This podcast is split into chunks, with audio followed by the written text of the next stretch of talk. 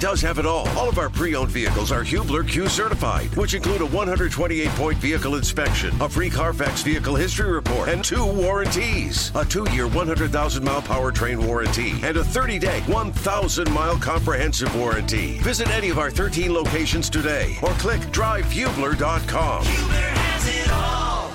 You're listening to the best of Kevin and Query on 93.5 and 107.5. The Fan. 17 minutes before the hour of 8 o'clock on a Thursday. Jake Query, Kevin Bowen, Mark Dykton. Good morning to you. It's the appropriately named Kevin and Query program here on 93.5, 107.5 The Fan. And um, yesterday was, you know, listen, especially last night, it was a gorgeous night. The weather was great, but you felt like there was like an extra pep in your step. You always want to win the press conference. Isn't that what they say, Kevin? And you know, I think the thing that probably is befuddling to a lot of people is the dichotomy of the fact of like, hey, the Colts won the press conference with Jeff Saturday. I mean, like he was great. And then it's like, but I don't know, did they need that like in the middle of the season? Sure, fine you know, I think the Colts think that they're still playing to salvage this season. I think everybody else is like, no, it's probably more just to see what you got moving forward. But uh, either way, he said some pretty interesting things. Certainly, different type of leader. Um, and again, I think the results of the Colts this season would indicate uh, Frank Reich's message was just not resonating to the degree that maybe it once was and, and a tad stale. And I think it's a 180 in terms of personality, energy, all of those things with Jeff Saturday. Obviously, uh, this is the honeymoon period. He's the new boyfriend. Everybody loves him. And once you get to Sunday, uh, those results will, you know, impact at some level. Again, I think he's been thrown into quite the uh, awkward and not ideal situation from a coaching standpoint, but that's what he's walking into. Uh, as far as Sunday is concerned, uh, I thought Saturday had an interesting answer on aggression yesterday. And I guess this goes back to maybe Jim Irsay's um, shot at analytics on Monday night, which I thought was indirectly a shot at Frank Reich. Uh, Frank Reich certainly was or was one of the more aggressive coaches when it came to fourth down in the NFL. Uh, the league has kind of trended that way, but Frank, I think, is at um, the more aggressive end of the spectrum. Here was Jeff Saturday on that yesterday. Yeah, yeah. I, I mean, I, listen, I'm a, I'm an O lineman, bro. I work awfully hard to get points. I'm gonna take points. I'm not, you know, I'm not, a, I'm not a. Uh, it's a hard, it's a hard living. You know, it's a hard living in there, man. I love how he does say "bro" a lot. I kind of thought to myself when he said that, Jake. I feel like offensive linemen want to go for it on fourth and inches. Don't they always kind of look to the sideline and they're always, you know, pointing to go like, "Hey, we can get this. You know, we yeah. can control the line of scrimmage. No, that's we a can, good point. We can get the ten inches." But I think also there probably is some truth to the fact of like, listen, uh, Jeff Saturday is going to have an understanding, and I'm not saying Frank Reich doesn't, but I think Jeff Saturday is probably going to have an understanding of when the players in the trenches have hit that wall on that drive or just like at the point of like listen everything scratching and clawing to get us down to the 17 yard line. To go for it on fourth and three and get nothing would be totally deflating for my guys so let's just get three and reset the table. You know what i mean? Gotta like that if you're chase mclaughlin right? Yeah absolutely. I did ask him you know, I would say if you have Chase McLaughlin on your fantasy team to be uh, ready, but the last time I heard that it was for Nyheim Hines. So you know, yeah, yeah. yeah. right. Uh, be careful what you wish for, I guess, with that. Um, I did ask Jeff yesterday, like any other staff changes. Because think about it, Jake. I mean, Marcus Brady and Frank Reich are gone. They've only replaced one of the two. So you could, you know, he could hire somebody else if he wanted to. Um, he said no. I did find it interesting, and potentially a bit scary because um, I followed up and said, you know, will you be more involved offensive line wise? And he, he said not necessarily. He said that he's been working with Chris Strausser in the past as the paid consultant. So, um, again, I don't know wholesale wise if we're going to see significant offensive line changes. Uh, the fact that Saturday and Strausser have been working together, obviously not to the degree that they're now working together, but that probably isn't the greatest reflection of how your offensive line has played this season. And when he said that, it got my mind thinking. Do you remember a few years ago, Frank? I just called you Frank. Sorry, Jake. You remember a few years ago He has the same kind of watch that I do. We had that discussion. when they brought in um, Howard Mudd? Yeah. Obviously, Howard Mudd and Jeff Saturday extremely close. Chris Strausser had a relationship with Howard Mudd, so I do think that like Jeff Saturday clearly thinks that Chris Strausser is a decent football coach. I mean, I know that we're a lot of us are in shock that Chris Strausser's still here, considering how your O line has played. And Jim Irsay's comments the other night, "Hey, we got the right personnel there." Okay, then what does that say about your position coach? Um, but Bernhard Raimann at left tackle. We'll see if there are any other changes up front. Uh, but again, it doesn't sound like. And just watching Jeff at practice yesterday, it was much more of a. I just need to make sure I'm, you know, walking to every position group. I'm shaking hands, this sort of thing. It's not like the O line went to the, you know, left corner that they always go to at the start of practice. It's not like Saturday went right over there and all of a sudden became their new O line coach. When did Quenton Nelson have surgery, Kevin? Uh, or, or on what? He had three surgeries in about a nine month period, not leading into this season, but the previous season. Um, I think it was a hip. Was there a pectoral or something in there? I, I was going to say back. I, I know. Okay. I apologize for being a little vague on this. And then I then the one that we all know is remember him and Carson Wentz. You know, broke their respective foots on back to back days in training I, camp. I believe feet. Would Feet? Be right, right. Just their respective feet. Wouldn't that be right? but does that mean they broke both of them?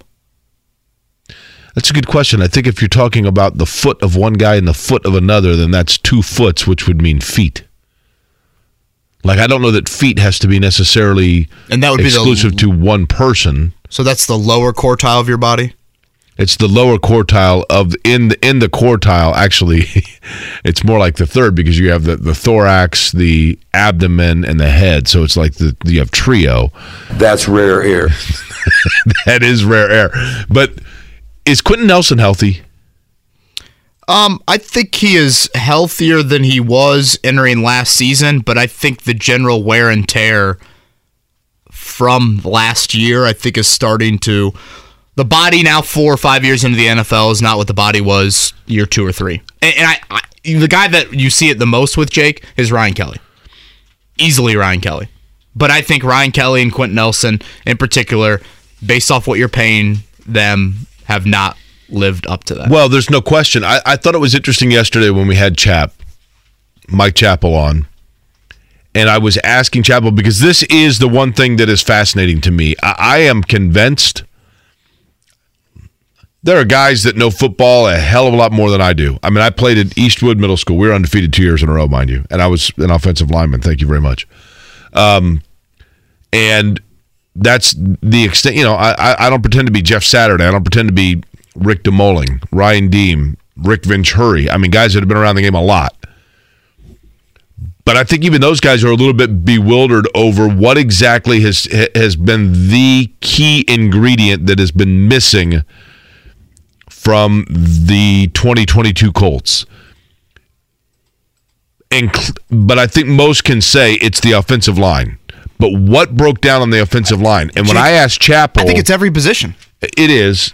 I- It's hard to argue that. I mean, they've they have broken down everywhere, right? But when I asked Chappell, in terms of the offensive line, you have talented guys that we know have played well in the NFL. Braden Smith has had times where he's played really well. Ryan Kelly's had times played really well. Quenton Nelson earned himself a twenty million dollar contract. So there, there are your three staples right there. I realized the most important position of all was the one that like they just thought that they were going to be able to go to Perkins and buy it out of one of those crane machines for a buck at left tackle. But when I began asking Chap, what is the one key? I, I, I said, Chap, where on the offensive line there ha- is there a certain piece that is is there a piston that's misfiring and it's causing the rest of the engine to struggle? And without hesitation, Chappell like almost interrupted me and goes, "Yeah, you're talking about Q." And I'm thinking, well, I I wasn't necessarily going specifically. I, I didn't know. But I found it interesting that Mike Chappell, who is very plugged in and talks to a lot of people, immediately that was his like natural default answer. Almost like, is that the conversation that's taking? I'm not trying to quote that on Chap, but I'm saying, No, is there something going on with Quenton Nelson? You're onto something. Yes, you are. But I'll reiterate what I just said a few minutes ago, Jake. You look at what Eric Fisher gave you at left tackle versus what you've gotten at left tackle this season. Right. Let's say Eric Fisher was a C last year. You're now getting D minus. Correct. Go over to Nelson. A minus last year, C plus this year. Go to Kelly. B last year, C minus. I'm just throwing out some grades here. Right guard, honestly, might be the biggest drop off from what Chris Reed and Mark Glowinski gave you consistently, particularly in the run game. And now, you know, your right guard, the third different one you've tried this season, just got benched again on Sunday. That's been the biggest drop off, I'd say, of any of them. So Nelson obviously has the fanfare, the All Pro, the you know greatest offensive lineman since X, all of that. So he gets more of that. But I think you can go across the line with all of them, and that's why I would disagree with Irsay, who was so adamant last night or two nights ago in his conversation with Bob Kravitz and Mike Chappell that they have the right personnel. I, I, I would I would disagree. I mean, clearly you've tried three different left tackles and three different right guards. So Yeah. I think that would indicate a little bit otherwise. Eight o'clock hour coming up here on Kevin and Query. We can get back into some of the Pacers conversation. Scott Agness going to join us at eight thirty. Zach Keefer at nine o'clock. A kind of an interesting Bennedict Mathurin, Tyrese Halliburton story that I want to touch on a little bit here in the eight o'clock hour as well. Very nice start to this Thursday morning. Thank you for tuning in. Kevin and Query, 93.5 1075, The Fan. 28 minutes before the hour of 9 o'clock, just an hour and 28 minutes before Mitch. Did you know St. Jude has one of the largest pediatric sickle cell programs in the country? St. Jude freely shares the discoveries they make, and every child saved at St. Jude means doctors and scientists worldwide can use this knowledge to save thousands more children everywhere. Join me today in helping to fight sickle cell disease by becoming a partner in hope. Call now 1 800 411 9898. That's 1 800 411 9898. Whether it's audiobooks or all-time greatest hits, long live listening to your favorites. Learn more about Kisqali Ribociclib 200 milligrams at kisqali.com and talk to your doctor to see if Kisqali is right for you. Did you know St. Jude has one of the largest pediatric sickle cell programs in the country? St. Jude freely shares the discoveries they make, and every child saved at St. Jude means doctors and scientists worldwide can use this knowledge to save thousands more children everywhere. Join me today in helping to fight sickle cell disease by becoming a partner in hope. Call now 1 800 411 9898. That's 1 800 411 9898. Whether it's audiobooks or all-time greatest hits, long live listening to your favorites. Learn more about Kisqali Ribociclib 200 milligrams at kisqali.com and talk to your doctor to see if Kisqali is right for you. gets here. And then we'll know the answer. right? Can't believe we had a caller named Mitch. We got one guy named Mitch. Somebody emailed me too, though, and was like, "Hey, I can make it down there by ten if you want. My name is Mitch, if that helps." Well, we'll see. Uh, last night at the Field House, Pacers Nuggets. Denver's got a good roster, and uh, the Pacers played really, really well against them, leading by I think it was either seventeen or nineteen at the half, and holding on down the stretch. Scott Agness joins us now from Fieldhouse Files to talk about that and more with um, about the Pacers last night. Scott, I thought personally one of the the only frustrating thing for me last night in that game, the only, was I felt like they shelved Bennedict Mathurin too long in the fourth quarter and waited until too late to put him back in. Am I being too critical? No, I don't think so. That was one of the things I wanted to go back and watch. Kind of that the third quarter, which is really key. Um, because the one thing I was going to point out, I thought that really was tough for them was you had Jokic pick up his what fourth foul uh, with you know one minute into that third quarter, fifth foul. Didn't play the rest of the third quarter, and the Pacers were outscored by what nine points. Yeah. I thought that was exact opposite of the second quarter. Critical. Yeah, yeah, he missed so much time. You go back, he didn't play. Uh, he barely pay, played 20 minutes in the game, and was still. You look at his final stat line, you wouldn't know it because he ended up scoring like 11 points in the fourth quarter. Ended up with 24. I thought I felt like that was really a, a big missed opportunity. But no, at first glance, I would agree, Jake, that the the game Bennedict was having, perhaps you, you put him back in there a little bit earlier and let him run. he, he's not tired out there. And I feel like I don't know. He just he can help you out a little bit more against the zone than Jalen Smith, and I feel like teams are starting to zone the Pacers a little bit more in the fourth quarter. Again, Scott Agness from Fieldhouse Files with us here on the Payless Liquors Hotline. Um, we were talking a little bit earlier, and I feel like what has impressed me, maybe more than any, about Bennedict Mathurin early on, Scott, is how he's bounced back. Um, bounced back from sloppy possessions, from poor halves, and then last night just bouncing back from Monday. Like I, I feel like sometimes you see rookies, and we saw with du- uh, Duarte last year. I mean, he can get into slumps, multiple game slumps, multiple mm-hmm. week slumps. And I know we're early; we're only 11 games into it, but Mathurin just bounces back so well. No, I would have completely agree, KB. I mean, his mindset and the fact, I mean, I think it's a word that Rick Carlisle's repeated many times, but both for him and Andrew Nembhard, is that they're unfazed. I think they have the ultimate confidence in themselves, the know how in themselves that that was something we were all, I think, all watching. Right? It's, it's it wasn't even Bennedict was awful. He just had a tough night the other night. One for six shooting, didn't quite have it. Other guys did, and so, also to his credit, it's not like he forced it or anything because I think he only took eight shots um, in that one and, and didn't see many of them fall. And this one, though, you could really tell this team needed something because the starters did not have it to start the game. And it ended up being Ben in that second unit. Isaiah, to Jake's point as well, uh, played very well and helped provide that big spark in that second quarter, 18 to 2 to start the second.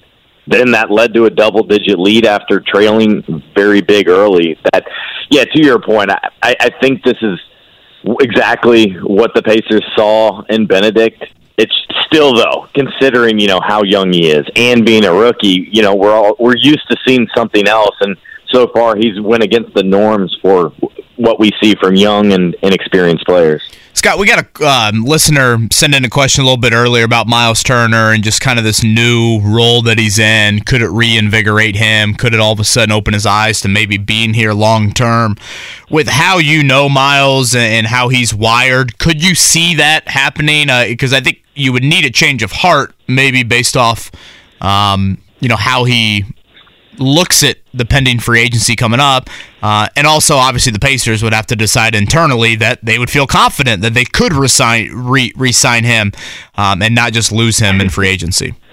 Absolutely. First of all, it goes both ways. There's got to be that mutual agreement for, for something to get done. However, you look at it from the outside and you see, look, the Pacers, they got enough front court players right now, too many, actually, and especially if you want to get Isaiah and Jalen – more minutes, more opportunity, that complicates things a little bit. And Myles, on the other hand, I, I consider his situation. I, I think he's probably curious what it's like playing for a different franchise. He spent all eight seasons here. I think he, he's like Victor Oladipo before him is interested at, to get to free agency and, and be able to kind of choose his destination and also maximize his, his value is his hope. This will probably be his last big contract. I think, and and so you're looking to do something big there. And then on top of that, he hadn't experienced the playoffs uh, very much lately. So I think he wants. It seems like he's motivated to to be on a winning team that gets a lot more exposure because to that point, that that reflects well on the team and usually him because he's been frustrated at the end of each season where as he thinks he has good years and you know maybe leads the league in blocks he's not even top five in votes for defensive player of the year or a consideration for second team, uh, you know, all NBA, those sorts of things. Um, that that has bothered him in the past. Um, but what he was able to do earlier this week, two games ago, that was special, and that's what I even wrote about. And it wasn't even his point total, his assists, rebounds. It was how he played, his demeanor, his assertiveness, and that's what we need to see more of. Scott Agness is our guest. Fieldhouse Files is where you can read him. He's on the Payless Liquors hotline. Scott Pacers going into last night had won two in a row. They were both, you know, pretty impressive wins, particularly over Miami is a good win. They looked good for 90% of the game against Denver, who's one of the top teams I think in the West and came in at 7 and 3. Is Indiana ahead of schedule here in terms of these young players coming together and playing pretty formidably, or are the Pacers seeing teams that themselves are using the Pacers on the schedule as a roster or or lineup experimentation evening? Yeah, well, first of all, I think Denver very well could come out of the West. That's yeah, they're really they good. Are. That's what I think fans have to understand. Like that's a contending team you saw last night, it, and I felt bad for fans. And selfishly, I was disappointed. Like when you have a a Hall of Fame level player like Jokic, like LeBron, Giannis. Last thing you want to do is see him sit on the bench and be taken out of the game by the officiating and, and things like that. But nonetheless, um, I, I would say they're they're slightly ahead and surprised even themselves a little bit. I mean, I know players have talked about having internal expectations, filtering out the outside. You know, it's all all that matters is what's inside the building, that sort of thing. But I'm not sure you could you could have even predicted that a guy like Mathurin, for example, is coming and, and having multiple 30 point games in the first 10 games of the season, and and Nembhard starting two games. They they've picked up the slack. They've done quite well. The team's relatively healthy. They've averted some trouble, and even with Nesmith missing time, Duarte missing time, the fact that they were having a 500 record going into last night uh, was certainly above any kind of expectations.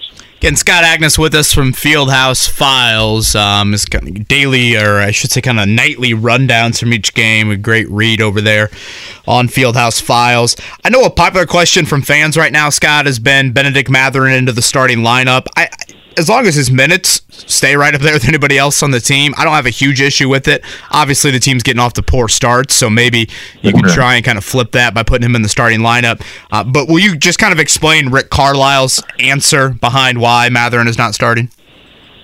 Yeah, t- t- he was asked again about it last night, and he kept it short before expanding on it. It was like, well, what's, what's best for the team? And I, I think, for, for one, there's a little bit of a belief that players need to earn it a little bit, needs to experience the league a little bit, and and those sorts of things. But I think mostly it comes down to this: one, he can be the featured guy off the bench, and that's really good, really important. He can kind of be that showcase player where he's getting more of the touches. The plays are designed for him, whereas with that starting unit. I don't know what is he two or three, four maybe behind Hall- Halliburton, Hield, whether it's Duarte or or um, you know Myles Turner got the first play call the other night, for example, things like that. Um, I like how he can be that featured guy, and so you also want to keep Hield in that starting lineup, especially if you're trying to showcase him and make sure he has good nights as well. By the way, and he's he's quietly had a really strong start to the season, something like 20 points per game, four threes per game. I mean, I, before every game, opposing opposing coaches uh, mention him among the key factors in slowing the Pacers down. So one, I, I don't think we mention him enough. Um, and then in general too, I don't mind it. I don't get. I haven't got caught up in starting lineups too much over the last several years, especially because to your point, it's about minutes and who finishes games. And the one big difference with with Mather in that role is just kind of how you see the game evolve. To start the game, you don't know what to expect, maybe what the opposing team does one advantage here is it allows for him to sit on the bench to start games, be with veterans, be with an assistant coach. In those, they can see exactly what kind of defense you know Denver's starting out on, or are they going to attack Jokic early on? Those sort of things. So when he goes into the game, he generally knows what's expected of him and the team. Scott Agness is our guest. Scott, you know the in watching last night, one of the things I found interesting, Kevin and I were talking about it. I mean, they they clearly have in Halliburton and Mathurin two guys that seem to kind of know where the other is on the floor, which I think is important. But let me throw a name at you that that I think they were very high on, and people need to probably know his name because I've got a feeling he's gonna be he's gonna be here a while and probably never be a star. Am I wrong in saying that about Nembhard and? A guy that knows his role but does it very well already and clearly is being acclimated towards being almost like in a three guard lineup. I know that we're in positionless basketball, but it seems to me like things go well when he's on the floor. No, you're exactly right. I mean, I think it was Halliburton was talking the other day at practice. He was like, "Hey, he was a back, he was a point guard. You guys kind of figured he came in and slotted behind, you know, myself and T.J. McConnell, but he can play the two. He can play the three. You're going to see three guard three guard lineup set up sets, and we've definitely seen that. and you're right. They've they valued him as a first round pick. They really liked how he produced. He was one of the first players they brought they brought in or were trying to at least bring in um, for a pre-draft workout, and then some hectic things. Um, playing issues happened, and he ended up coming a few weeks later. But nonetheless, he's very he carries himself very much like Mathurin. They have a lot of the same traits and how they don't get too caught up or overly emotional. They're just kind of steady guys out there. On top of that, he can shoot, and he's also more of a pass first point guard, which I really like. So, yeah, I, I don't think he's necessarily any kind of all star in the making, but he he could be one of those steady players that is with a team for eight years. Yeah, I think um, you saw the winning plays he made at Gonzaga. Maybe not box mm-hmm. score stuff, but I feel like you've seen even some of that here in the NBA. Scott, last one from me, um, and this is a little bit Turner related in the future of that position, and again, you know, I thought Goga looked like he was tanking there in the third quarter. so maybe this is why this question's relevant for me. Do you think internally they think Isaiah Jackson can be an every night starting center in this league? I think they have to. I mean, they have that. I think so, yeah, because they, they've been high on him. Um, you know, they, they like him adding weight in the off season. I like how his development has come along. So and hell, he's absolutely. what? Is he even twenty one? I mean, he's still so young. No, no. I think he's just twenty still, and so yeah, like he imagine. I like I was talking with someone last night about like compared him with Trayce Jackson Davis, just in terms of development, where they're at. One guy coming out after a year, the other, you know, ended up being in college. I think a lot longer than many of us suspected, and you know, the development and which is better um, that type of thing is really interesting. But to your point, I think I think absolutely they they really like. As I think Jake has reiterated as well. They are they are high on Isaiah, his future, how he plays a little bit differently, how his rim protection is there. There's just other pieces, uh, you know, defending, especially on the perimeter, things like that. That he just needs more experience and doing and to improve upon. Gosh, he's two full years younger than Trayce Jackson Davis. Crazy, right? That's wild. That is, man. That wild. is. Um, wow. Again, Scott Agness, Fieldhouse Files, the nightly roundups. I really like what you've done with that this year, Scott. It's a great read, and uh, thank you for the Thursday chats each week. Appreciate it. Looking forward to next week. St. Jude treats children across the country and around the world, regardless of color, creed, or financial capability, because they're committed to love and care for their neighbors. Join me in helping St. Jude give every child with cancer the chance they deserve to survive. Together, we can save more lives. Call now to become a partner in hope. 1 800 411 9898. That's 1 800 411 9898. Whether it's audiobooks or all-time greatest hits, long live listening to your favorites. Learn more about Kisqali Ribociclib 200 milligrams at kisqali.com and talk to your doctor to see if Kisqali is right for you. Zach Keefer going to join us here in a few minutes. Something I want to throw at him, Jake, which I'll be totally honest, I'm not expecting a clear answer, but it's a question you have over these final eight games – what does Jeff Saturday have to do for Jim Irsay to say, you are my guy 1000%?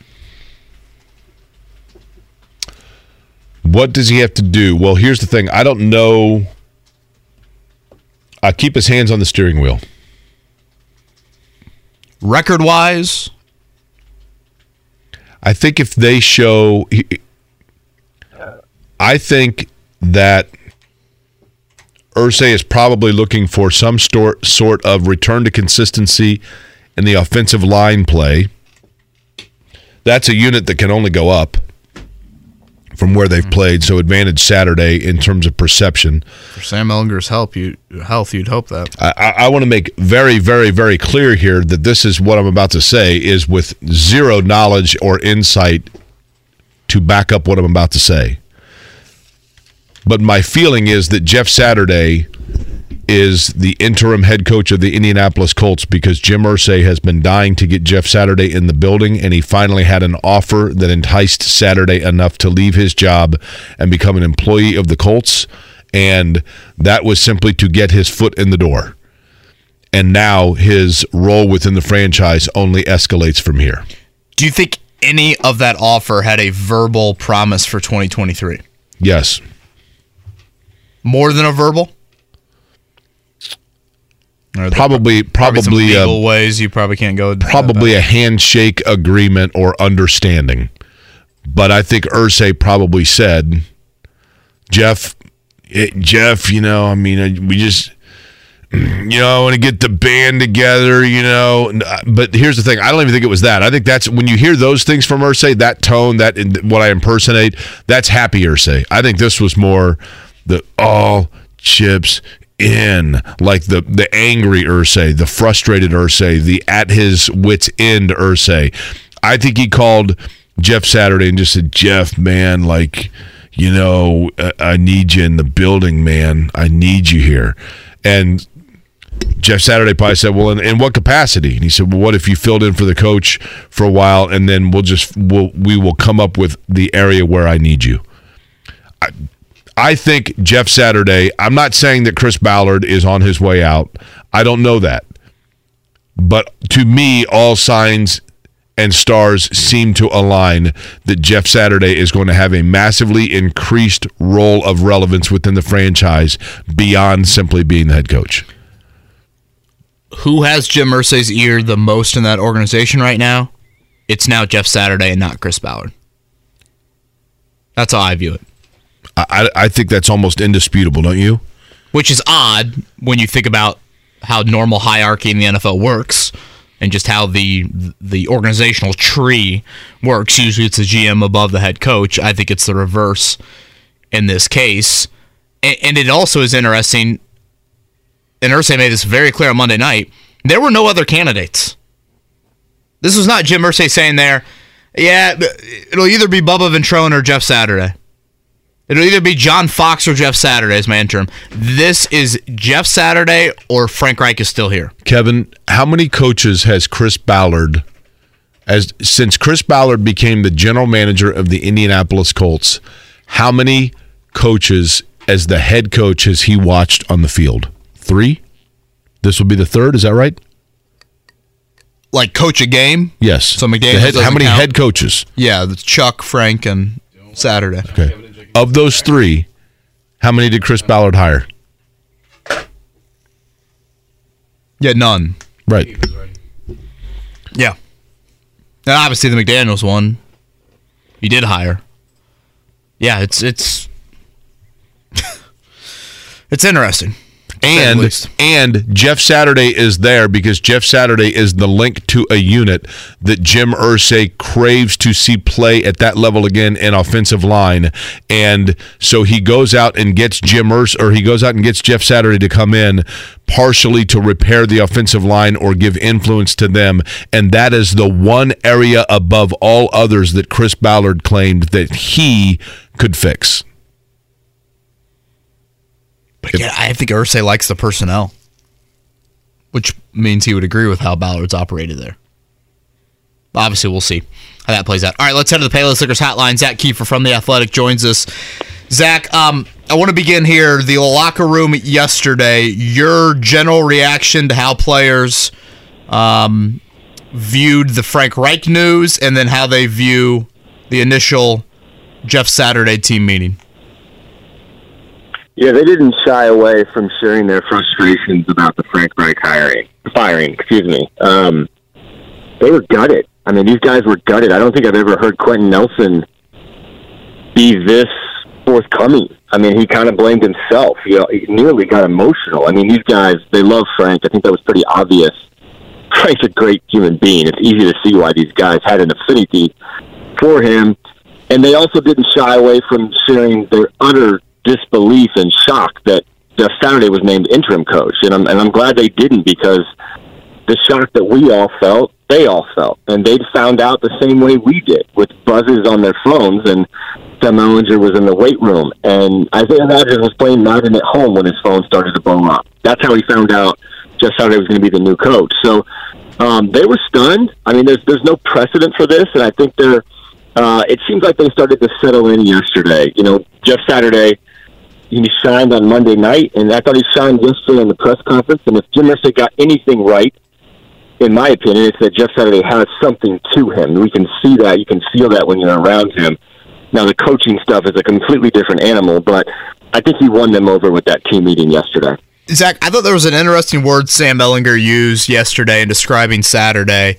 We, we heard, you know, high energy, high energy, intense, juice, all of that. That's obvious. Like we, we, felt that. You even felt that Monday night when Saturday spoke. You obviously felt it Wednesday uh, when he talked with us. So I think that is obvious. He's he's kind of a 180 from Frank Reich in that. I thought a key word that any interim head coach needs to make sure players feel. The word Ehlinger used was transparent. In that Saturday, I think, has a really good grasp right now of being like, guys, I get how this looks. this looks mm-hmm. weird. Like, my resume does not mean this. But, you know, can you just trust me and give me the opportunity to earn your trust? I guess is the better way to put it.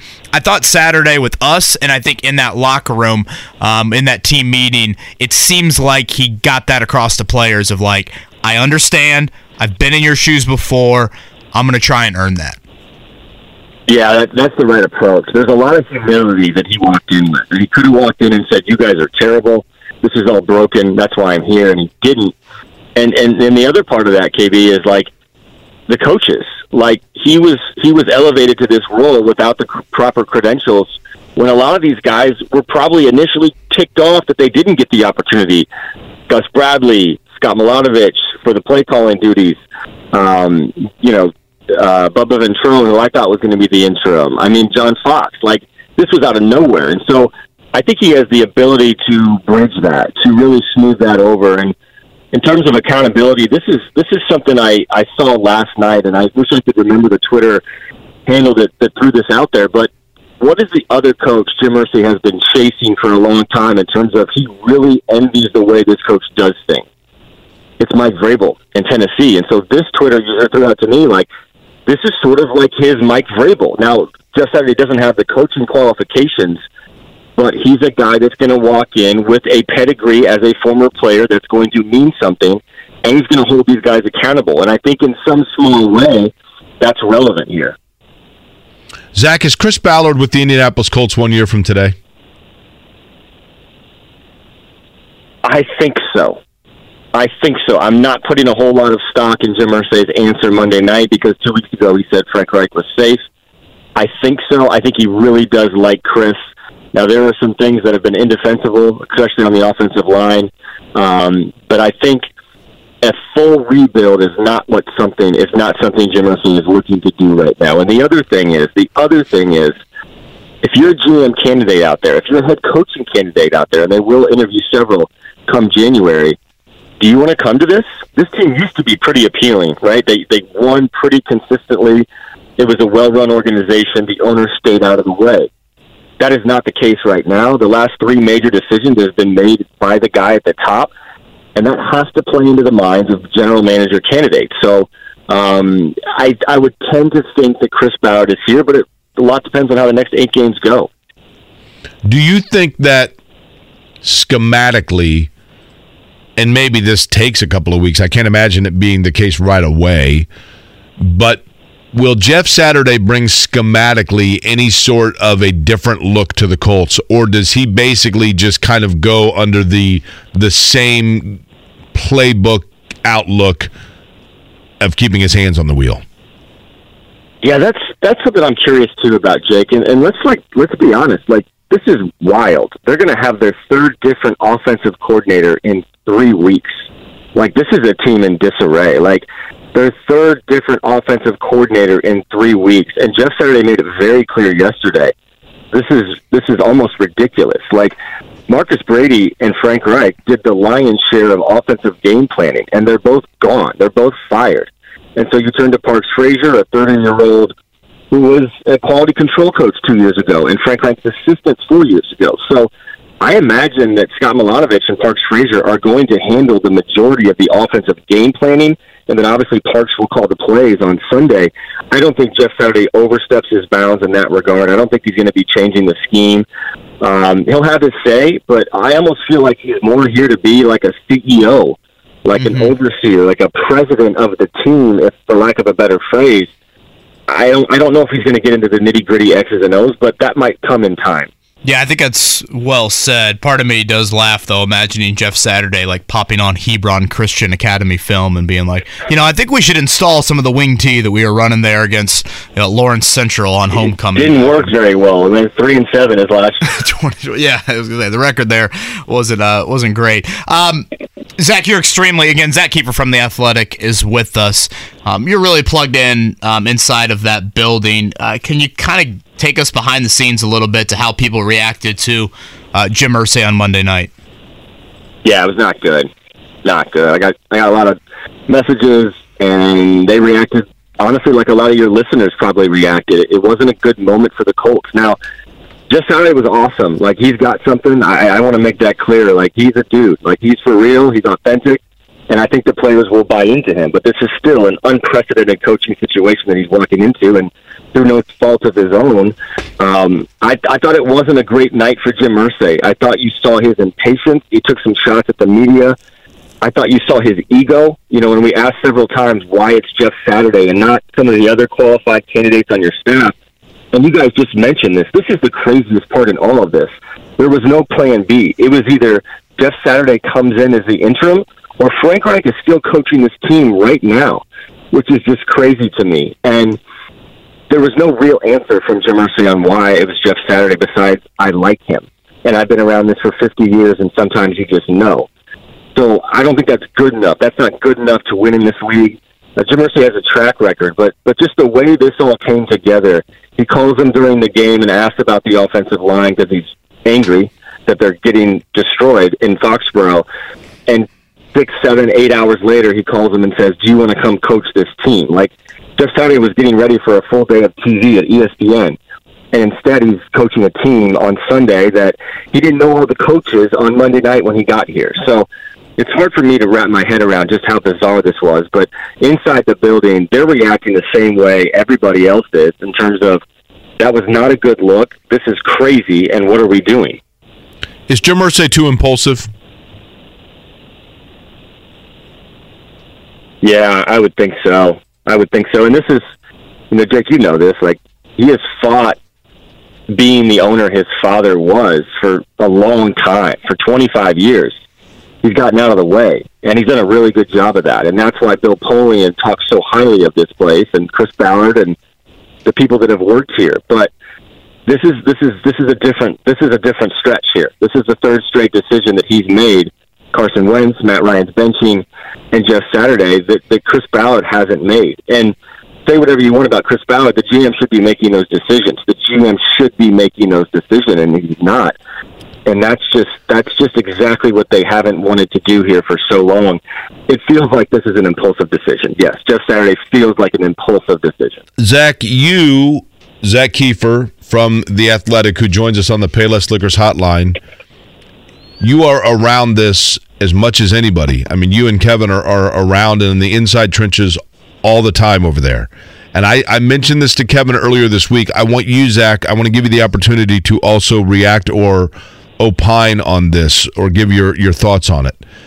I had mentioned, you know, right now, I'm finishing taking college classes for the mere fact that I, when I first did a go round of college 30 years ago, I failed at it. I was not good at it. I, I was too immature. I was too whatever, but I was a failure. And that's haunted me for a long time where I just for my own personal thing it, it's it's my white whale that I wanted to complete. Jim Irsay has really only held one job in his life. I don't mean that as a knock. And that was as the general manager of a football team. He worked in different capacities with the organization, but he was a general manager and it did not go well and it was 30 years ago. And it was a, a tenure where basically, as a general manager, he failed. Are we now seeing before our very eyes, understandably so, Jim Irsay trying to recapture his white whale and subconsciously make amends with the things where he fell short? No, I don't think so, and here's why. I, I think it's exactly what you mentioned before I came on the air. I think that he is is just simply he's simply not ready to accept the fact that the glory days are not coming back. Like the upper quartile, the top quartile, the upper quartile. Like, Jim, that's fine if you want to say that you're the fourth winningest team since 2000. That's fine. But Peyton's not coming back, and Andrew's not coming back, and you don't have an answer at quarterback. And the reason you're in the upper quartile of whatever is because you had an unbelievable run, a historic run with Jeff Saturday and Edgerrin James and Marvin Harrison and Peyton Manning. But trying to recapture that, that's what I think is at the core of this, Jake. Trying to recapture that, to go back to that era, to have all the guys in for the Ring of Honor ceremony, and to talk about Edgerrin and the whole Fame and all that. Like, trying to go back to that, I think that is what has got them in so much trouble right now because you're not going to find that. You're not going to find that again. That was a once in a generation run. And and I think that has led to some impetuousness and some ego. Like him up there saying on Monday night that he knows what it takes. Like Bill Polian built those teams. Bill Polian built those teams, not Jim Irsay. And now Jim Irsay is putting his hands in the GM role, and, and that's where it gets messy. I mean, where, where do you guys think this goes next year? Like, is there a lot of optimism about the 2023 season, no matter who the quarterback is? Like, this team is going one way, and it's not up right now, and it's hard to see it getting better before it gets worse. And a lot of that goes back to Irsay trying to trying to go back to what he once had, and I just don't feel like that's coming back. Boy, I couldn't agree more with just kind of the hopeless romantic about that previous era. I mean, that was 13 years ago. I mean, that it's is over. so so long ago. And like you said, Bill Polian as GM and Peyton Manning as quarterback are not walking through that door. Um, I'll end with this, Zach. And again, Zach Keefer from the Athletic, outstanding coverage from him, Bob Kravitz, James Boyd all week long. Uh, how does Jim Irsay evaluate Jeff Saturday over the next two months? Um, I'm kind of under the impression, Zach, of if Jeff Saturday wants to be here next year, he'll be here. Um, I don't know exactly what role, if it's front office or head coach, but I think if he wants to be here, he could convince Jim Irsay to keep him Yeah. around. But I was saying earlier to Jake, this is weird. This is an owner hiring a consultant that he has an emotional tie to. That's not typically how businesses operate. So, how do you think Jim Irsay can and should evaluate Jeff Saturday? Yeah, it won't be pragmatically, right? Kind of like you just mentioned. It'll be based on emotion, which is what we've seen him make his decisions based on the last several instances. But look, I mean, like, if you want to see if Jeff Saturday is a good head coach, this is not the situation to do it in. Like, this is unfair. This is unrealistic. Like, and maybe he makes something happen. Like, just, I don't know. The, the NFL is weird. They have some talent on this team. Maybe they find it but it's hard for me to see them doing that with this offense that I just watched in Foxborough. Um, I think you're right, KB. I think Jeff Saturday could could be here next year in some capacity, in a lot of different capacities, like a lot of different ones. I could see being realistic. I think if this goes well, he could basically name his position. Um, but that's the reality. Like I, I, I feel like there's just no plan moving forward. And it's really hard to see who's going to be making the decisions because Irsay keeps saying that he's not making the decisions when clearly he is. And so, if you're going to let G, you know Chris Ballard be your GM, then you need to let him be your GM. But also, how do you evaluate a coach who's walking into a season that is, is about to fall apart? Really. So, um, there's so many questions to answer. I don't even know where to start when this season ends after their game against the Texans in Week 18. Do we have any idea, Zach, what Jeff Saturday is getting paid or how long the terms were that he agreed to? No, we don't. Um, but Jeff Saturday made this very clear yesterday. He's here for eight games, and then it's a TBD. Then it's a we'll see. Um, I don't think Jeff Saturday knows if he wants to be the coach next year. I don't think he knows that 100%. He's admitted that. I think he's here to see.